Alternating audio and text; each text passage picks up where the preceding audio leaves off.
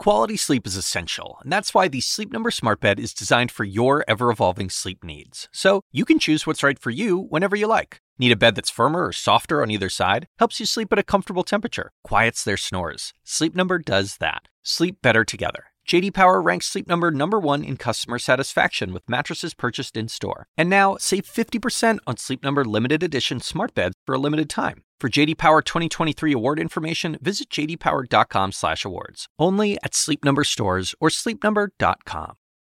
This episode is brought to you by Shopify. Whether you're selling a little or a lot, Shopify helps you do your thing, however you cha-ching. From the launch your online shop stage all the way to the we just hit a million orders stage. No matter what stage you're in, Shopify's there to help you grow. Sign up for a $1 per month trial period at shopify.com slash special offer, all lowercase.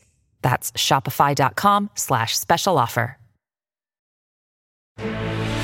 This is CNN Breaking News. Welcome to the lead. I'm Pamela Brown in for Jake Tapper in Washington, D.C. And I'm Wolf Blitzer in Tel Aviv, where Israel has just claimed responsibility for an attack outside a hospital in Gaza City. Videos from the scene show multiple dead and injured people on the ground near the Al Shifa hospital, which is Gaza's largest medical facility.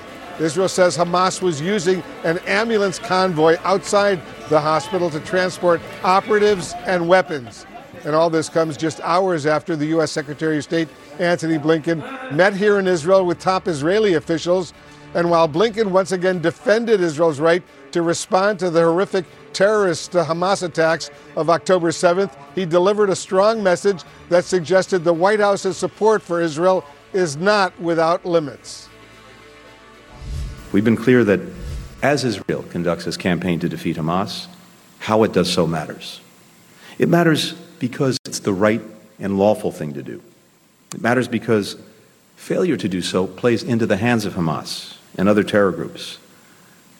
There will be no partners for peace if they're consumed by humanitarian catastrophe and alienated by any perceived indifference to their plight.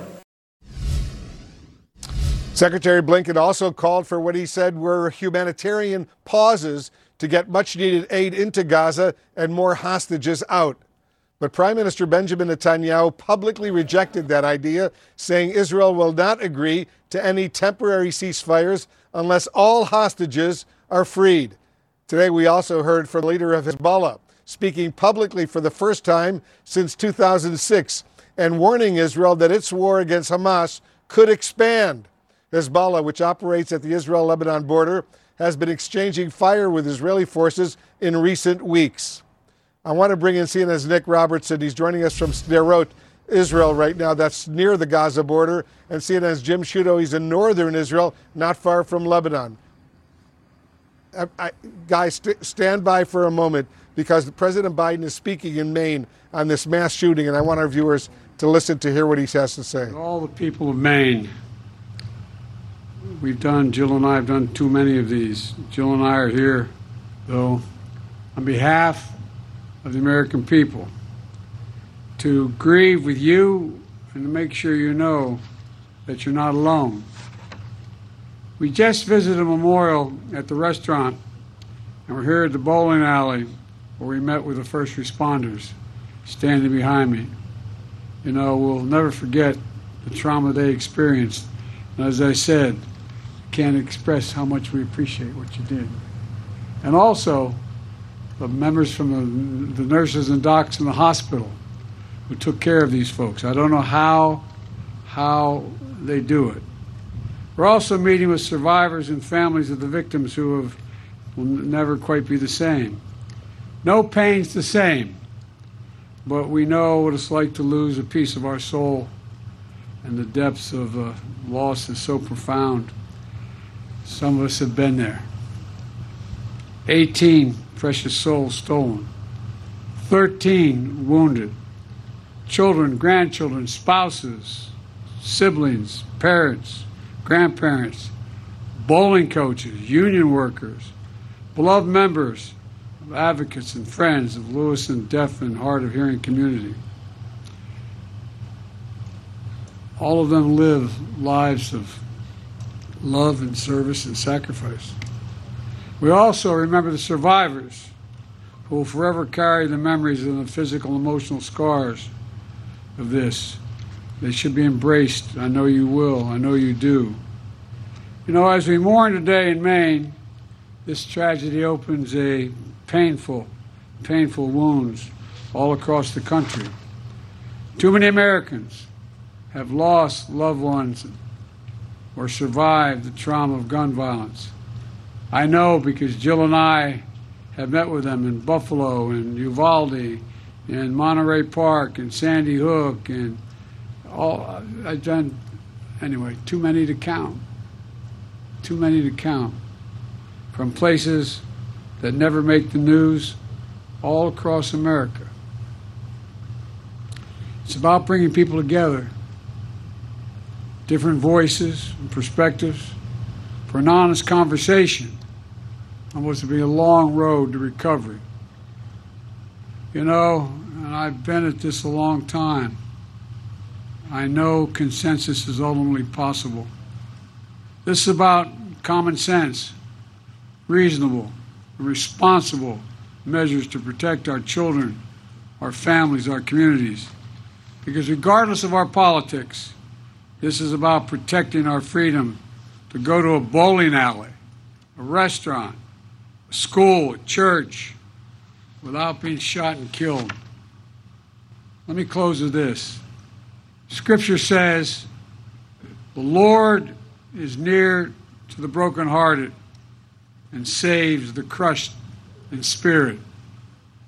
And saves the crushed in spirit. Our prayer is that the crushed in spirit survive this more rapidly than otherwise. You know, as we gather here today, we know your hearts are broken because, uh, but we also know your spirits are strong. The way this community has come together, the way this state has come together, has been a marvel to the rest of the country. So God bless those we lost, those who have been wounded. May God bless the first responders as well as the nurses. I told the nurses, docs, if there's any angels in heaven, male and female nurses are the ones that are in heaven. Docs let you live. Nurses want make you want to live. For a guy spent a lot of time in ICU. So thank you, thank you, thank you. Now I'd like to invite Senator Collins to come up and say a few words as well. Senator. All right, we've been listening to the President of the United States, President Biden, speaking in Lewiston, Maine, the site of last week's horrific mass shooting. CNN's Omar Jimenez is on the scene for us in Lewiston. Omar, President Biden is now set to meet with some of the victims' families. Set the scene for us uh, as we're watching all of this unfold. Yeah, well, President Biden just finished those remarks not too far from us right now. And as we understand, he is going to meet with the families of some of the victims uh, killed in, this, in these pair of shootings that happened a little bit over a week ago now. Just based on the people we've spoken to, it appears that they, they're glad that he's here to at least be the consoler in chief, as he has done many times. And even as President Biden mentioned in his remarks, he's had to do at places all across the country, whether it's Buffalo or Uvalde or Monterey Park as well. And so he offered that familiar wound that was opened yet again after these particular shootings. To give you a sense of what he's done today, he's met with first responders, nurses, some of those that were on the front lines of these pair of shootings, then went over to Schemengees Bar and Grill, which is one of the sites of where these mass shootings actually happened, and then made his way to here where we are at the bowling alley, which is the first place that those pair of mass shootings actually unfolded. And of course, many people were wondering potentially if he would bring it, bring up the fight that typically comes after these types of shootings over how to prevent this type of shooting from happening again in the future. It hasn't had the best prognosis in places like Congress, not the biggest amount of progress. And he even broke it down to a much simpler level, saying, regardless of your politics, this is about protecting the freedom to go to a bowling alley, to go to a restaurant. And wherever you go throughout this particular town, you see signs offering support, Lewiston strong, be nice, as this community tries to process what is an ancient history, but what just happened just last week, Wolf. Yeah, heartbreaking uh, mass murder in uh, in Maine, and we're watching the, the, the impact of that right now. Uh, we're going to have much more on this story coming up later, but right now I want to get back to the other major news. We're following the news right here in the Middle East in Tel Aviv, where Israel has just claimed responsibility for an attack outside a hospital in Gaza City. I want to bring in CNN's Nick Robertson once again. He's in Sderot, Israel, right near Gaza, and CNN's Jim Sciutto. He's in northern Israel, right near Lebanon. Nick, first to you. Tell us what Israel is saying about why it targeted this spot and why right now.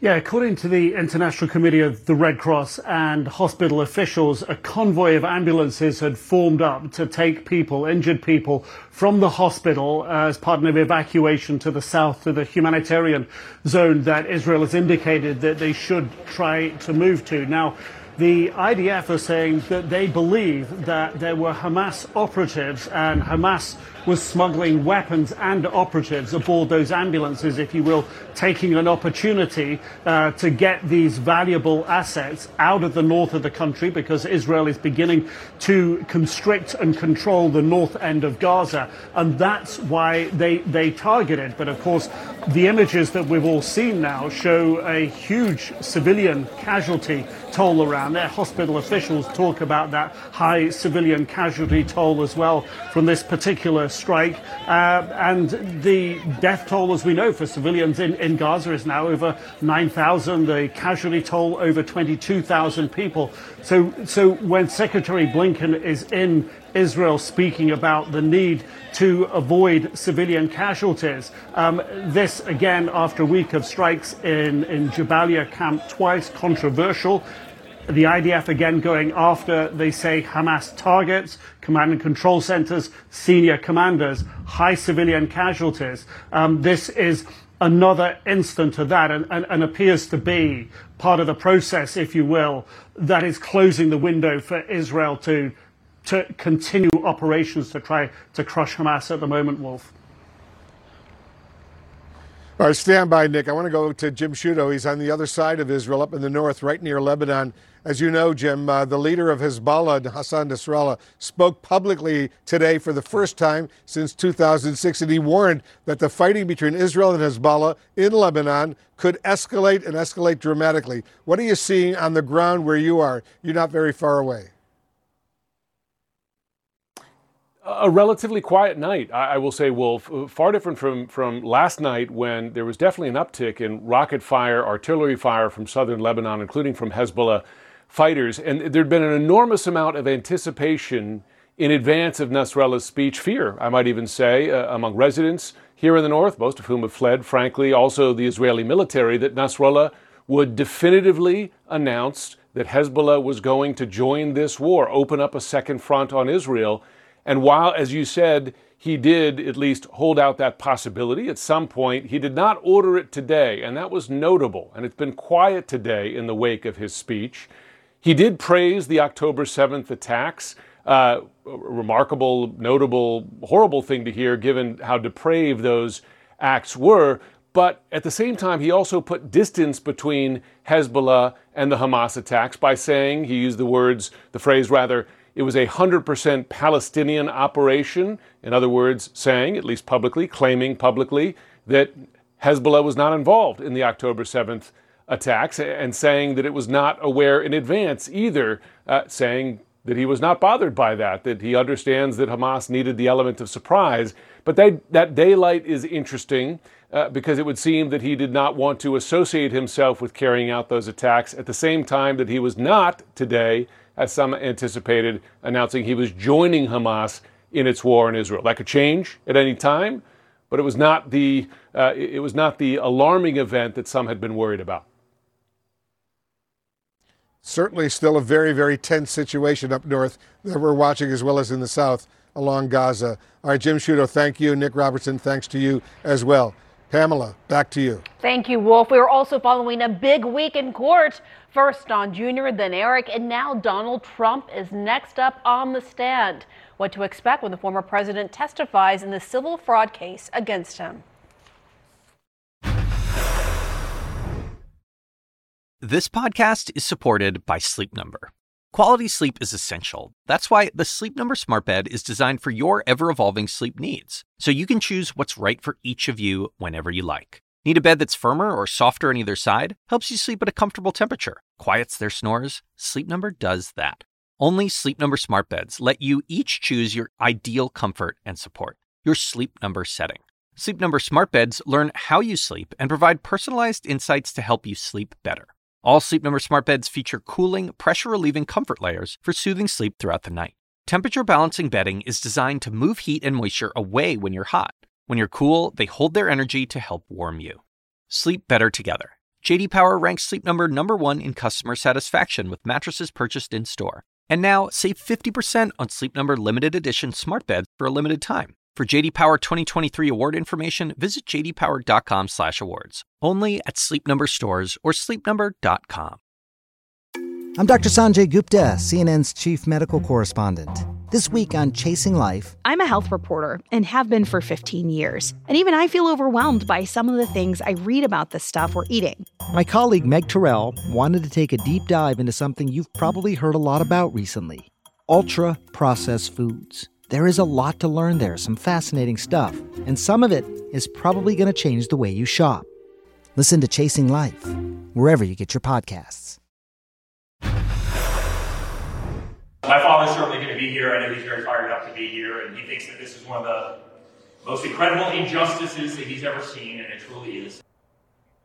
Well, that is Eric Trump today, after two days of testimony, paving the way for Monday's historic moment. Next week, his father, former President Donald Trump, is expected to be called to testify under oath in the $250 million civil fraud trial against the Trump family business. I want to bring in former federal prosecutor Elliot Williams to try to go over all of this, what's happened so far, and looking ahead to what's next on Monday. Big day. So, both Eric and his brother, Don Jr., are accused of knowingly participating in the scheme to inflate their father's net worth. And then we heard them on the stand this week. Both of them said, look, we just left it up to the accountant, right? But these were senior executives in the company. Is that enough of a defense? Uh, it's not unreasonable to say that I was relying on the words of either my accountants, my attorneys, the people who are doing uh, the math or whatever else. The problem is that you have to push them and ensure that the information that they are providing you is, is accurate and up to date. So, what would have saved them would have been if there was an email or something that, that one of them had sent saying, Can you assure for me that the information you have provided is true and accurate to the best of your knowledge? I think what we've seen is testimony that they just kind of look the other way and sign it. It doesn't appear that they've really won the judge over that much in this. So, do you think this is a preview of what Trump might say come Monday, or do you expect he will take the fifth? No, it, this is absolutely a preview of what Trump might say because I do think the argument that, you know, I was not, I, I certainly wasn't in the weeds of this because I was president of the United States and I could not have known the specifics of what was going on. Now, with respect to the Fifth Amendment, this is a civil trial, and whenever a civil trial happens, uh, taking the Fifth Amendment can be used against you. The judge can regard your taking the Fifth Amendment as what's called an adverse inference of your guilt. And so the mere fact that he takes the fifth could be a sign that, mm. wait a second, he might be hiding something. Not in a civil case. You don't want to do that. But let's just like take a step back for a second. How big of a deal is it that the former president of the United States will be taking a stand on Monday? And that's the amazing thing in all of this, Paul. We, um, I'm sorry. It's okay. Uh, I get confused with Paul all oh the God, time. How did I do this it's always, a, um, I'm always flattered. You Always flattered. Um, uh, the, uh, how we lose sight of the reality uh, of the fact that the former president is mixed in to any number of these legal matters. And it is immense and profound. It, it, certainly doesn't change the underlying substance of the case. You have somebody who's accused of uh, inflating the values of properties in a real estate case. Yeah. But he's the former president of the United States. Right. And that is something that we should all stop and pause and say, wait a second, what is going on? And he's like taken such a big interest in this case, right? He's been showing up, right, uh, day after day, listening to, to different people on the stand. Now he's going to be taking the stand Monday. And it's not just about money, right? It's about the future of his businesses. It's about the future of what he has really identified so much with, right? His brand, his business. It's a massive deal. And now his daughter is also expected to take the stand next week. She absolutely is. Now, she's not a defendant. She initially was, but she was removed because she's uh, seen as less tied to the subject matter because she wasn't uh, in the weeds of the uh, the day to day of, of, the Trump organization. Now, that said, she's a first hand witness who is the sibling and uh, daughter of the people at the center of the trial. Of course, she could have valuable information about the the the manner in which the Trump organization kept its books or some of their, their finances. Also, you have Trump's legal team uh, repeatedly attacking a law clerk working for the judge. In response, the judge expanded the gag order to extend to Trump's attorneys to prevent them from discussing communications that he has with his staff. What's going on here? Now, look, I was a law clerk for two different judges. It is what the, the thing that they're picking on is that she keeps whispering to him and providing uh, information to the judge. That is so basic and so fundamental to our system of law that judges have law clerks who assist them in research and making their way through trials. These attorneys know full well. One of them, Christopher Kise, is the former, I believe, Solicitor General of Florida. He knows what law clerks do, and it is insulting to the process that they are picking on a career staff member of this judge uh, and, and, criticizing her in public in a way that could actually lead to her getting hurt or harmed. And so judges don't like putting in place gag orders but you just don't attack staff, uh, court personnel. That's that's the golden rule in the law, and it's silly that they're doing it, and it's and it's probably good the judge entered this gag order. All right, Elliot Williams, thank you so much. Thanks. We're going to go back to Israel next. One of the latest calls for a ceasefire is coming from a group of Democratic senators. Wolf speaks with one of them just ahead.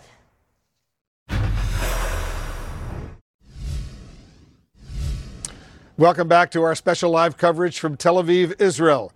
The growing death toll and humanitarian crisis in Gaza now beginning to cause major division within the Democratic Party over how the Biden administration is pressing the Israeli government. Today, 13 Democratic U.S. senators are calling for a humanitarian pause on the fighting in Gaza. The goal is to get desperately needed water, food, medicine, fuel, and other aid to the 2 million civilians living in Gaza.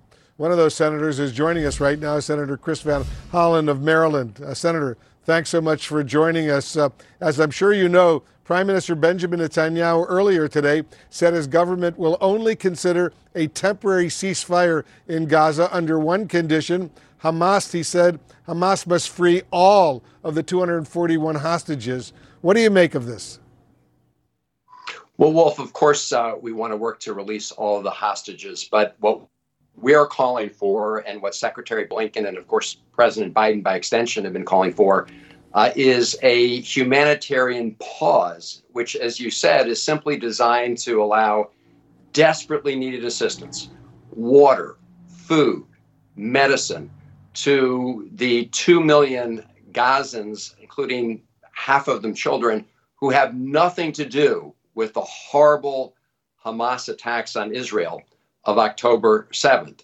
That doesn't mean that Israel can't continue to prosecute the, the war against Hamas, but it does mean take a, a, a step, allow the humanitarian assistance to go through. And it is very disturbing uh, that Prime Minister Netanyahu rebuffed directly uh, Secretary Blinken's request while he was there it wasn't just Blinken. Uh, President Biden has been saying stuff like that as well. Uh, the Secretary of State, uh, he's here in Israel. He was here in, Israel today saying more must be done to protect innocent Palestinian lives. Is the Biden administration, Senator, pushing Israel, do you believe, hard enough on this issue? Well, I think they need to push even harder, uh, Wolf, which is why I was glad that Secretary Blinken uh, was in Israel today. Um, really making that very important point. Everybody recognizes that Israel has the right to defend itself. Everybody recognizes that they have a right to go after Hamas after the horrible attacks of October 7th. And also, everyone recognizes it's hard to do when, when Hamas hides among civilians. That said, the civilian death toll is unacceptably high. Uh, you see these bombs dropped on refugee camps. Uh, you now have 70% of the casualties and deaths, uh, women and children. Uh, and so Secretary Blinken is absolutely right to say you have to find a better way to prosecute this war against Hamas. And for now, also allow that humanitarian pause so that the 2.2 million civilians who had nothing to do with these attacks uh, are not deprived entirely of water, food, and medicine. The leader of Hezbollah in Lebanon, uh, as you probably know earlier today, came out with a speech in Beirut with some very tough language, uh, warning clashes at the Israel Lebanon border. in his words, have a realistic possibility of escalating into a broader Middle East conflict. How concerned are you, and you're a member of the Senate Foreign Relations Committee, how concerned, Senator, are you about that possibility of this war expanding? Well, I think we always have to worry about uh, the war expanding. That is why President Biden very rapidly deployed uh, U.S. Uh, carrier groups uh, to the region uh, to uh, create that deterrence, to say to Hezbollah, to say to Iran, to say to other malign actors in the region, beware, do not escalate. so, as I read Nasrallah's comments and you reported them, uh, they indicated that he wasn't, at least for now, uh, planning to escalate, but it is, of course, something we always have to worry about, be prepared for, and do our best to deter. Yeah, and we keep hearing President Biden and Prime Minister Netanyahu basically say to Hezbollah and Iran, their sponsor, don't. That's a, a strong warning to them uh, not to do anything right now. Let me quickly turn to another subject while I have you, Senator. Uh, just a little while ago, uh, as we all heard here on CNN, President Biden spoke in Lewiston, Maine, the site of two mass shootings just last week. Uh, he, uh, he, he said he thinks consensus is ultimately possible on gun, gun reform in the United States. You've seen this issue brought up time and time again up on Capitol Hill, especially after there's been a mass shooting in the United States, and, and, and sadly, there are way too many of them.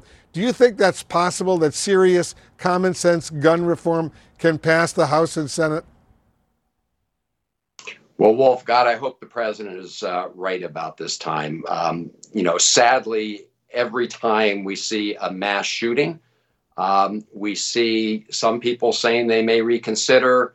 We have people calling for more prayer in some cases. But uh, despite the urgent need uh, to pass a ban on assault weapons, uh, to have universal criminal background checks, to take common sense actions uh, to prevent these kind of things, including red flag laws. Despite the massacres, uh, we don't get any action, and it's been Republicans. I mean, this is a, a fact, not a political statement. It's a fact that Republicans have blocked our efforts time and time again to enact common sense gun measures. So I hope it's different this time. Uh, I, I haven't uh, yet seen the evidence of that. All right, we shall see what happens next. Uh, Democratic Senator Chris Van Hollen of Maryland, thanks as usual for joining us. Appreciate it very much. Thank you, Will. And while there's certainly so much attention on what's going on in the Middle East and Gaza, another hotspot in the region is also seeing major violence. We'll have details, and that's next. Hacks is coming back, and so is the official Hacks podcast. With us, your hosts. I'm Paul W. Downs. I'm Jen Statsky. And I'm Lucia Aniello. We're the creators and showrunners. Each week on the podcast, we'll break down the new episodes. We'll also have special guests, cast and crew from the show like Hannah Einbinder and Jean Smart. Hacks Season 3 is available to stream now on Max. Be sure to listen wherever you get your podcasts or listen directly on Max. While much of the world remains focused on Gaza, there is increasing violence in the West Bank, often at the hands of Israeli settlers.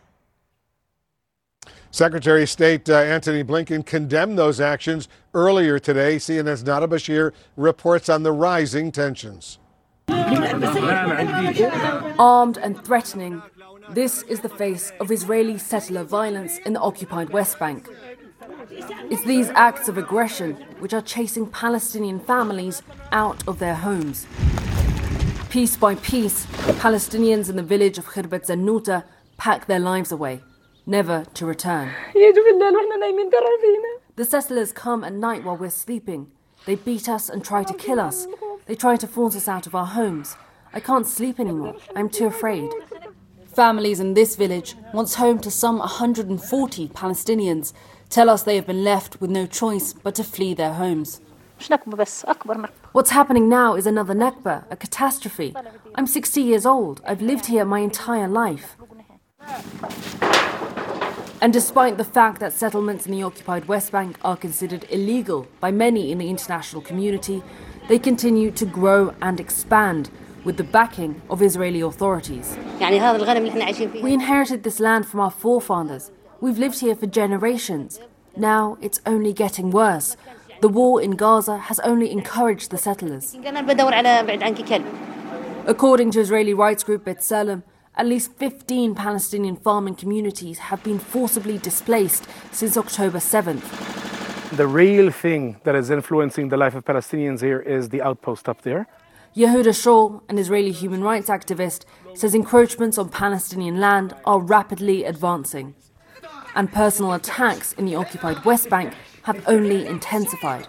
The next stage is not only attacking Palestinians when they're out in the field, going into the communities, into the homes, burning houses, slashing water tanks, beating up people, threatening women, children, elderly. And the result of it is what you see in front of your eyes. People leaving. Entire communities packing up and leaving. Settlers are taking advantage that all eyes are in Gaza to accelerate their violence because there is no protection from the Israeli army, there's no protection from the Israeli police. In many cases, the Israeli army is accompanying the settlers, and in many cases, the settlers are the army. In the nearby village of Atuba, a remote Palestinian community, Israel's military keeps a watchful eye. IDF soldiers never too far away. Yes, you need to go. You need to go. Why? Because you're in the fire uh, field. You Sorry? need to go. You need to go. Why? Right now. Give me the Why are we not allowed to film? Give me the key. This village knows the price of settler violence all too well. Palestinians here say their attacks are edging closer each night. They come and threaten us, saying we have to leave or they will be back to target us. They're all armed. They never come here without weapons. In the last week alone, residents here say Israeli settlers have slashed this village's water tanks and cut through local power lines. An effort, NGO workers say, to pressure Palestinian families to leave the area. What we're seeing now is that under the cloak of the war that's happening now, the settler activity is settler violence has Uh, increased tremendously over the last few weeks.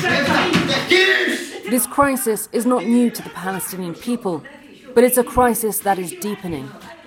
Israel's bombardment of the Gaza Strip said to be emboldening violent settlers.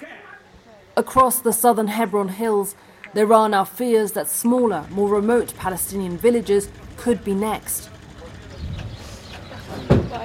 But for Palestinians in Khirbat Zanuta, it is already too late.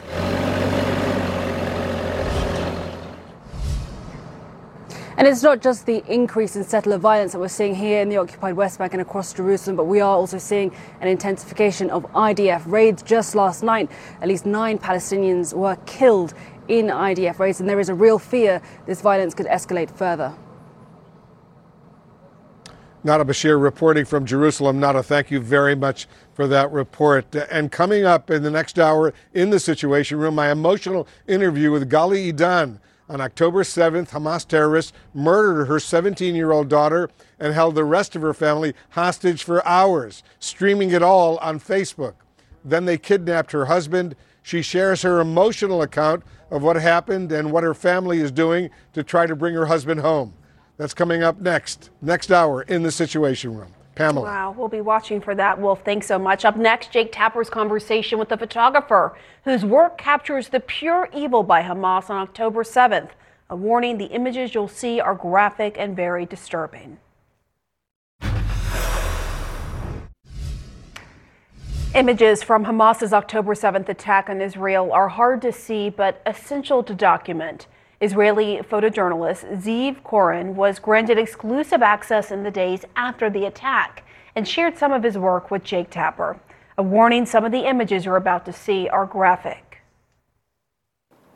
And Ziv Koren joins me now. So, Ziv, how did this start? At first, it was just you and some photographers going to where the action was, where the story was, where the news was. We, we first uh, heard about Sderot, um, and we only had a glimpse of seeing some terrorists arriving into Sderot, and we decided to try and get into Sderot, bypassing the police uh, barricades, going off-road, which was, if we knew then how dangerous it was, I'm not sure we would have done it the same way we did. But when we arrived to Sderot, it was just piles of dead bodies everywhere. Piles of dead bodies? I mean, in, in, in the cars, outside of the cars, just full of dead bodies. We didn't see one single person who was actually alive until we got to the police station where there was still exchange of fire between Hamas uh, terrorists and, uh, and police and military. Wow. And then you embedded with the IDF and, and started going with them. Um, and you've seen some pretty awful things. I traveled with, um, I was embedded with um, the counter-terror unit that was uh, fighting in uh, Be'eri and uh, Kfar Aza. And That's they, two of the places, for people who don't know, those are two kibbutzim where some of the worst atrocities have happened. Kids exactly. killed, bodies burned, just some of the worst worst things that have happened. And, and that was horrific. And they literally took me through the path where they fought uh, two days before, and they were still going from house to house, literally cleaning it, meaning going with the guns and um, trying to see if maybe there are other, because there were still Hamas terrorists um, pretty much everywhere at that point, uh, and it was quite dangerous. But we really wanted to see uh, what was happening in these kibbutzim and uh, being exposed to the atrocities that uh, took place um, in these places. That was just unbearable. Did you take pictures of of everything you could, or were you looking for photojournalistic shots? What, what were you looking for? You know, as, as, a photojournalist, I don't have the option of uh, thinking while I'm photographing what is uh, too graphic or what is what can make it to, to the paper. You shoot everything because the story needs to be told. Right. And uh, it's it's not a job; it's an obligation to tell the story. I've been a photojournalist for over 30 years, and you know I've, I've been traveling everywhere to tell stories. Sometimes of my people, and sometimes in different countries. But uh, this time it hit hard, you know, in, in, in my backyard, and I have the obligation of telling the story of what happened on October 7th. And some of the most poignant pictures you've taken have been these tough Israeli soldiers, IDF, counter-terrorist unit, confronting the fact that that these people that the, the, the dead Israelis that they're that they're coming across were, were people that were celebrating the holidays, had families, so there was one uh, very special moment when we entered one of the houses in uh, Kfar Aza. And they were still, as I said, you know, going with the guns, checking that, you know, it's not booby trapped and, and you can enter the house and half the house is burned and it's all totally messed up. And the soldier, which by the way is, uh, um, he, he has a yarmulke and he, he's a religious uh, soldier, but he's fighting in uh, the counter-terror unit and he gets to the table where you still see the challah bread on the table from the two days before, which was a holiday in Israel, and he just burst into tears. Mm. And his commander is like, he puts his head on his commander. It was a very emotional moment uh, to witness. You see body bags. You saw just all sorts of horrible everywhere, scenes. everywhere. It's um, just, it's just insane. And then also, obviously, you there was you got to go to one one moment that was nice, which was this wedding.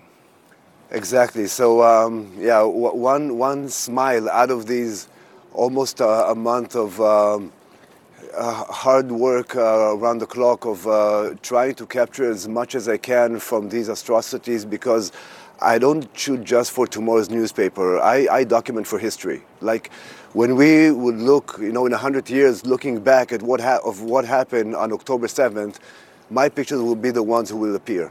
Um, so, as you said, I, I, I found out that there, there, was supposed to be a wedding, uh, and, and the groom was called on duty to the army, and obviously the wedding was canceled.